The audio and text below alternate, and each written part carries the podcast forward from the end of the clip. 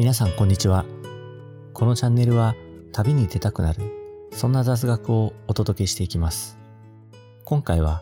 日本酒の話をしてみようと思います。えー、全国に1400近く酒蔵があると言われています。昔はもう少しもっといっぱいあったようなんですけれども、今は、えー、1400近く酒蔵があると言われています。銘柄はなんと1万以上と言われていまして、とても全部飲めるような数ではないんですけれども、まあ、全国に1万以上も銘柄があると思うとですね、えー、まだみ、うんえー、お酒にですね、出会ってみたい、そのために旅に出たくなるという気持ちにさせてくれます。銘柄の中でですね、えー、皆さんも聞いたことあると思うんですけれども、〇〇正宗というですね、正宗という言葉がですね、使われる銘柄がとても多いんですね。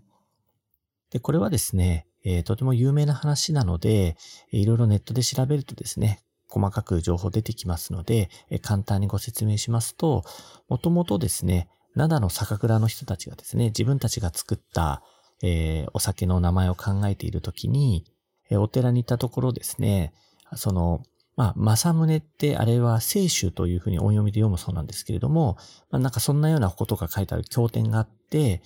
で、お酒って、まあ、清酒と言いますので、清酒と清酒と、なんか響きがすごく近いので、じゃあ清酒というふうに名付けようということで、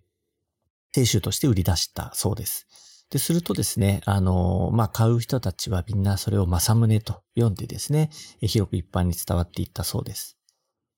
で、やがて美味しいお酒だったということもあって、美味しいお酒イコール正宗ということになってですね、えー、全国各地でその正宗にあやかる形でですね、多く使われるようになったという、そういう説があります。で、これはですね、実は正宗だけではないんですね。えっと、中にはですね、男山っていうものもですね、実は結構たくさんあります。で、皆さん、まあ、有名だと思うのはですね、あの、北海道の旭川市にある男山だと思うんですけれども、こちらもですね、先ほどの正宗と同じように、もともとは灘の酒蔵が使っていたようなです。で、それを、えー、北海道の酒蔵の人たちが受け継いで、今に至っているそうで、もともと男山というものがありました。